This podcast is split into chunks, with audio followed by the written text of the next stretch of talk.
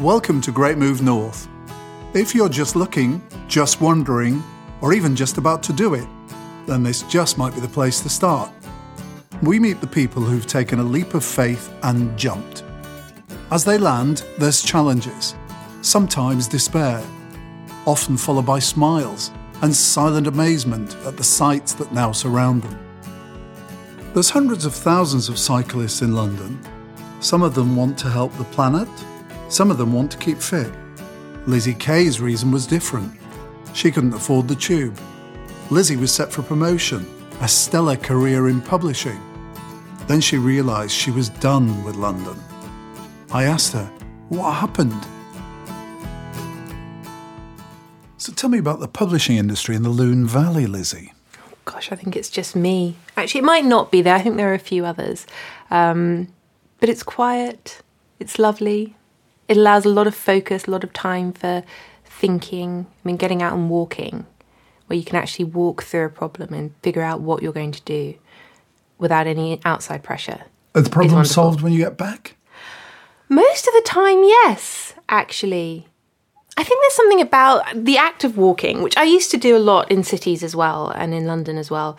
I think the act of walking just lets you work through a problem and just the repetitive action takes you to places where either the problem has been solved because you've realized it's no longer actually a problem and you're overthinking it and you've just been far too in your head about it, or actually there is a solution and it's just you do this, or you try X, or you have a look at Y. And so maybe this it's not solved exactly as in you can come back and immediately action something, but it's solved in the case of you've worked through the problem. And are you reprioritizing the issues as you're walking? Sometimes, I mean, more what happens is that having gone out stomping around on one problem, I realise actually there's a much bigger problem that you should be thinking about. it's interesting because your world is all about deadlines. And yes. when we agreed to meet, you said you couldn't possibly do it because you had an upcoming deadline. Yes. We're not on one today. How do you deal with that deadline management? I mean, that's what I've I've always done it. So I've only ever worked in publishing. I've never worked in any other industry, and it's all it's been all kinds of publishing. So business publishing magazines and then book publishing and then comics publishing. And they all have different deadlines and all have different ways of managing deadlines. So for me it's very much built into how i go through go through my life and go through the days is that there are certain points in the month and the year where these things have to happen. And having said to you oh i'm on a deadline i actually now have another one So oh, well, we'll stop they're, there. They're constant. They're just constant rolling deadlines. It's it's like a wave that comes constantly. So yeah, you just get used to it. What were the most difficult egos to deal with in the different types of publishing worlds that you talked about? The authors, the talent, or others? Uh, others. Always others. Authors and talent. Yes, sometimes you're dealing with egos but you have to have quite an ego on you to want to produce content and produce art like that. You have to really believe in what you're saying and you have to be quite stubborn about it because otherwise you just wouldn't do it. I mean, that whole thing of everyone's got a book in them. Yeah, but how many people actually sit down and write it? You have to have a huge amount of self belief to do that. And that self belief comes with an ego. So I excuse any ego that I come across in authors and artists and writers because you wouldn't be doing if you didn't have it. Ego can be a problem in dealing with other colleagues, it can be a problem in dealing with employers. But again, like, you have to have a lot of self belief to do things that are hard. So sometimes it's the ego that makes it possible to do them. You know, difficult ego doesn't necessarily mean difficult person. Tell me about the self belief that brought you to the Lune Valley and how you got here. Gosh, it's such a roundabout route. So I moved to London the week after I graduated from university, and I walked. I was really lucky. I graduated in 2007, so I walked straight into a job. It wasn't a particularly shiny job, but it was a good job in business publishing. And my first boss was wonderful, and he gave me a lot of opportunities to learn, which let me hop over to a different area, which is comics and graphic novel publishing. Um, and I was there in London doing that, and I'd moved through a couple of companies. And I was working for a company that was great and it was really interesting work, but publishing is not a well paid industry. not at the level I was doing it. I was an editor. It's not a well paid industry. I was working incredibly long hours and incredibly stressful because at that time, going back to the deadlines, I was on a number of titles that had essentially weekly deadlines for big print orders. And I remember just sort of looking up one day, just going, well, I can see everyone else in this room. We're a big company. And I, can, I was like, well, I can see everyone else in this room. And if I sit this out, in five years, I might be in his seat. In 10 years, I might be in her seat. Does their life look any more appealing than mine is right now? And the honest answer for me was no. You know, I don't want to be him and I don't want to be her. So if I stay here, that's what is going to happen. That's the most likely outcome is that I will just still be stressed, still be not particularly well off, still be working all hours. What's the point? There's no point in that. So I decided to quit. And I told my boss, I was like, right, um, I'm going to go. Did you tell him why? Yeah. I said, I'm done. I don't want to be, I don't want to do this. I don't want to I don't want the life that this is leading to. And my that my boss at the time was really, really he was a difficult man, but he was good. He was a good man and he was really hard to work for. Um, but I really respected him and I think he respected me and he said, You're good at this, why are you going? In five years you'll be in that seat. In maybe sooner. I was like, Well, not soon enough. And that's why I'm going, because I don't want to be in that seat. exactly. That's why I'm going first of all, not soon enough. I'm ambitious, and five years is a long time. And even when I get to that seat, well, how does my life get better for being in that seat? It doesn't. Like this isn't a life. This is just this is just work. You know, I was living in a part of London I didn't particularly like. I was commuting by bike, which I actually did enjoy. Uh, you know, cycling in London is quite dangerous, but I did actually enjoy that bit. But I was doing it because I couldn't afford tube fare because my finances were so straitened because the job wasn't paying well enough.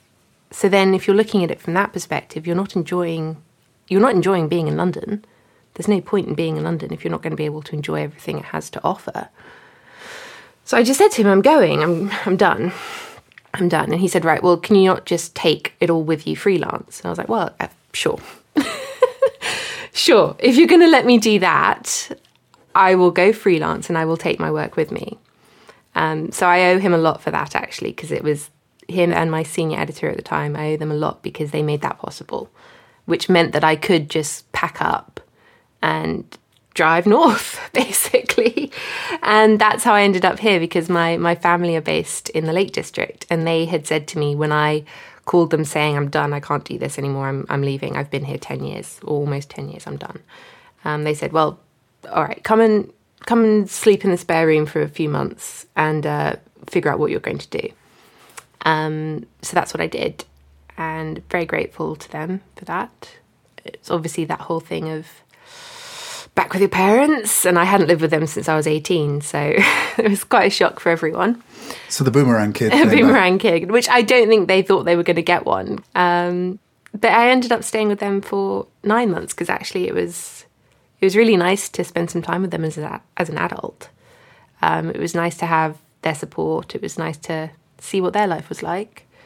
And in the process of doing that, I fell in love with the Lake District and the north of England and this this particular area, um, which I'd never really explored because I'd lived in London for ten years and I didn't have any money, so I didn't really go on holiday or do anything.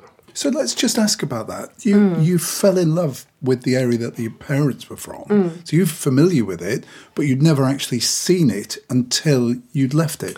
Well, they they only moved here. They retired here. So my dad my dad is actually from Preston, but again he went down south when he was 18 and he never came back until he retired. So they had I hadn't grown up here, so mm. I've got no kind of deep rooted connection or I didn't think, now I feel differently, but I didn't have any deep rooted connection to this area. And I didn't grow up in this country, so we never did. Where did you grow up? Hong Kong. Right. Yeah, so we never did, um, you know, family holidays to the Lake District or even family holidays to Cornwall or anything because we were the other side of the world. So I literally didn't know anything about the UK. Okay, so you're you're ba- you're back, or you're here for the Yeah. first time, and you're you know working walking through Wordsworth's ho- host of golden daffodils or Mm. Yes. Mm. whatever, and seeing it for the first time. What was that like? It was eye opening. I mean, I I moved at the end of the summer, so I had the end of the holiday season, which is when this area really comes into its own because it's still beautiful, but all the crowds are gone, which is nice. So you can properly explore. And classic, you know, millennial woman, I started wild swimming and I met some wonderful friends doing that and started, you know, exploring the area and exploring the Lake District and and yeah, it was completely eye opening. So, So Western Western Lakes, hop, um, you sort of leapfrog Scafell Yeah. and end up in Lune Valley. yeah, well, eventually we um we had to go down south to Oxford for a year, and then when the lockdowns started in March, we sort of went, oh god, this could be going on for quite a while. We need to get back up north because that's where our families are. If something happens, we are we are just too far away in Oxford, and we don't need to be here anymore. We can work from wherever. Is Um, Oxford London? No, no. It it is very different. It is very very different. That's a stupid question. But is Oxford? What does it feel like? What is it? Where is it very different to London, or very different to the north, or both? I think it feels very. I think it feels very different to London. Weirdly, I think it feels more like the north Right. um, because it's an it's a university town. So if you think about some of the other university towns up north or cities up north, so you know we're really close to Lancaster. And the reason for Um, the questions is in the nicest possible way. Why didn't you stay there? Younger people, more welcoming, same accent. It's really expensive. Right. That was it. So the reason for the move north is money and money and mountains. proximity proximity to family sort of being within striking distance which we weren't but money was a huge part of it and it is very expensive down south and i'd forgotten having left it i'd sort of forgotten how expensive it was and having lived in a place where it is more beautiful and cheaper and your quality of life is just higher it it jarred being in the south in the southeast where you could you could feel a tension in the air. There was there was there was just a tension down there that I don't think you have up here. It's um it's a sort of oh, it was it reminded me of London in the sort of background hum of just breathing, just existing is so hard, it's so expensive. Is, is that about the pace or the drivers, the inner drivers in people? I think it's more about the insecurity actually. The the it is expensive to be there, so you just have an ambient insecurity with what happens if I lose my job? What happens if my car breaks down? Can I even afford a car? Can I even, you know, even going to the supermarket is more expensive and all of these things just I think money does cause a huge amount of fear and you get used to it when you've lived with it for a long time, you know, in somewhere like London or, yeah, southern cities. But when you haven't experienced it for a while and then you experience it again, you can feel it, and it's it's unpleasant. It's hard to be around. So COVID arrives, Mm. fear free, freelance, Yeah, and here. yeah. We were trying to figure out where to go, and we didn't want to go back to the Western Lakes because, as beautiful as it was, we were too close to family. in the Western Lakes. We were smack bang between both sets, so we're like, oh, it's a bit close. Um, and you know, looking to the future, one of the reasons the Western Lakes had been hard was because of the lack of infrastructure, like trying to get to London, um, which you do have to do, or even Leeds or Manchester. You know, I work in publishing. I I have to be able to go meet people. I have to be able to go to events and talk to people, and and it has to be possible, if not easy, possible. And unfortunately, the lack of infrastructure for the Western Lakes made it a bit too hard. It was doable, but it was expensive and it was tiring, and I couldn't do it as much as I would want to. And you've got proximity here to the West Coast main line. You can do London in three hours or whatever. Exactly, which is blissful. I mean, even when I was in with my parents, um, we were that bit closer, but it was still, you know, getting up at five in the morning, and I wouldn't hit the, I wouldn't be in the office till eleven. Okay. You know, so it was, it was, it was absolutely doable.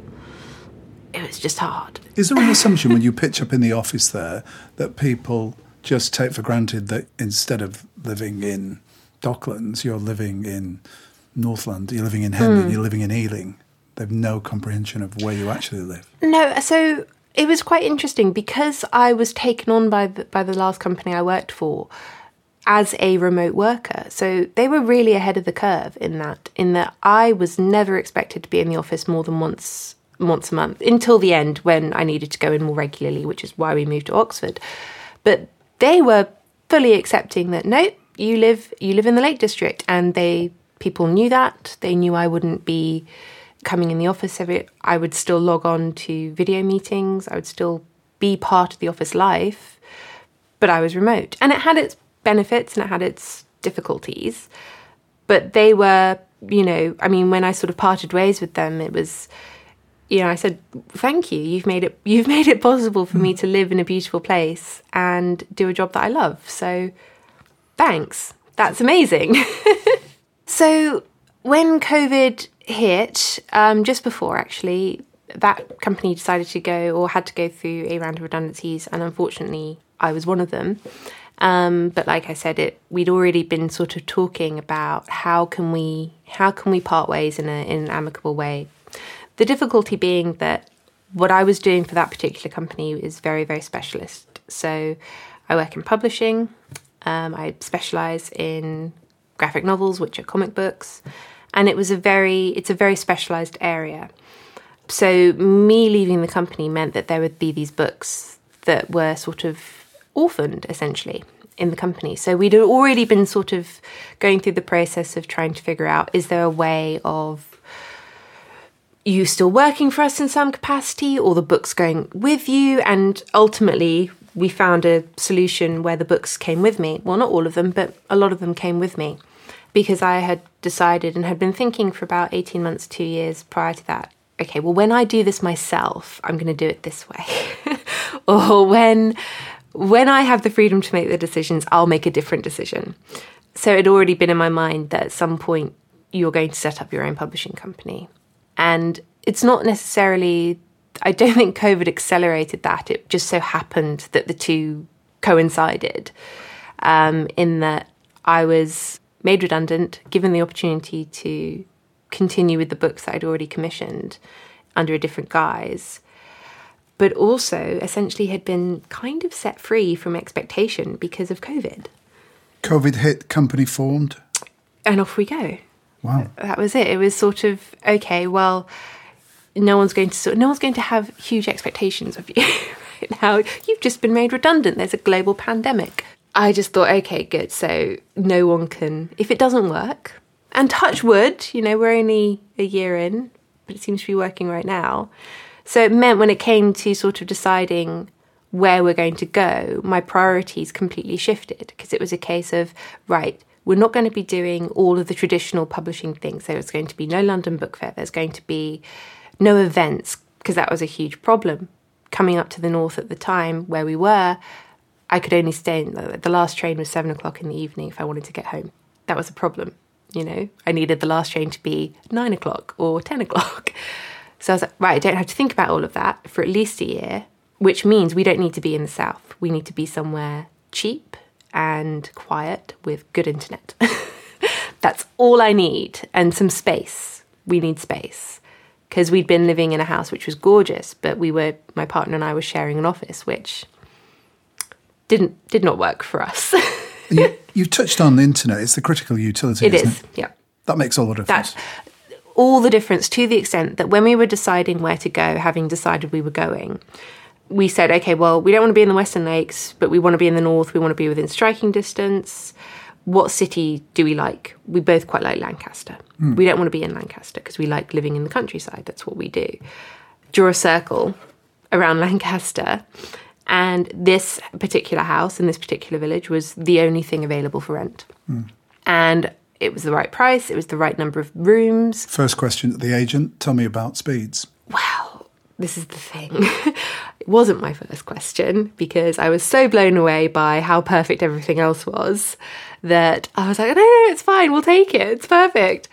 Um, then my partner was like, did you check the internet speed? Because we can't go there if if you're on, you know, standard broadband. we can't up. go. clockwork. And I was like, well, we are absolutely going. So we'll have to find a solution. And um, and that's when I, I was so determined that we were coming here and to this house and to this place that I was like, it cannot be that you can only get normal internet. And that cannot be the answer. it didn't become a showstopper because I'm think I'm right in saying this village and other communities have actually solved the problem oh, by Oh, yeah. digging it themselves. Yes. Which is what you've done. Yeah. So we've got now cast iron books. Yeah. Tell me about it. Well, cast iron Books. So that's the company that I was always going to set up. Having having worked in publishing for a long time and seen all the various different aspects of it and all the various different sides of it, um, and the ways that the particular area I work in operates, which is comics and graphic novels. I've worked across the whole gamut of experience that you could have there. And there are some problems that we need to address and we're not able to address them easily unless you start from scratch. So that's what I did. So Cast Books operates on a crowdfunding model. We do a very limited number of titles a year, so four or five titles a year maximum. There's a couple of reasons for that. Firstly, I'm a one man band, and books are hard to make and do. Secondly, the graphic novel and comics market, especially in the UK and the Anglophone market in general, is in a state of flux and it's also not particularly strong at the moment. You know, I'm assuming I'm assuming you are a reader. I'm also assuming you probably don't read graphic novels. Because why would you? There's so many books being published. So we are a niche aspect of the industry. So the market can only sustain so many titles a year. So we only do a very few titles. It's boutique, and all of them are crowdfunded, which means that the book is produced and published when it has hit its production and distribution target. It's a different model. It operates outside the existing traditional publishing model almost completely. It has more in common with self publishing. The difference being that I am actually a professional. I am a an editor. I have always worked as an editor. And it's it's premium niche in Yeah. the sense that there's that quality control. This isn't back to ego. This isn't people just getting off on. No, something. this is a highly curated list because I only do four titles, and because that means that I have a very close working relationship with the authors and the artists. You know, for years we are working really closely together on these books. I have to like the person, I have to get on with the person, I have to believe in the project.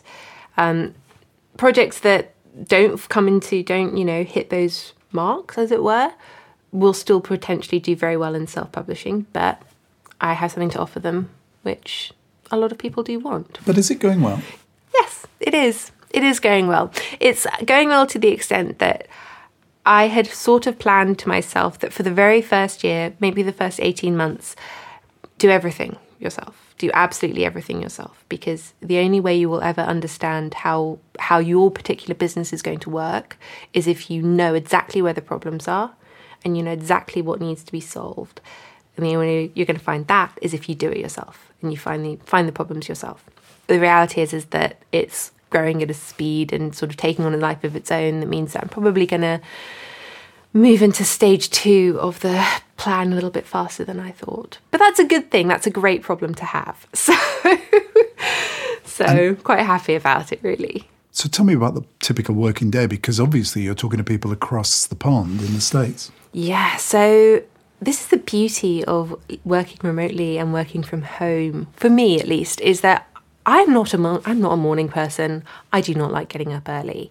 Um, so my working day sort of starts slowly and leisurely. I check my emails, make a coffee, maybe do a bit of gardening. This isn't London. This isn't London, and this is you know setting your own schedule and setting your own agenda for a day.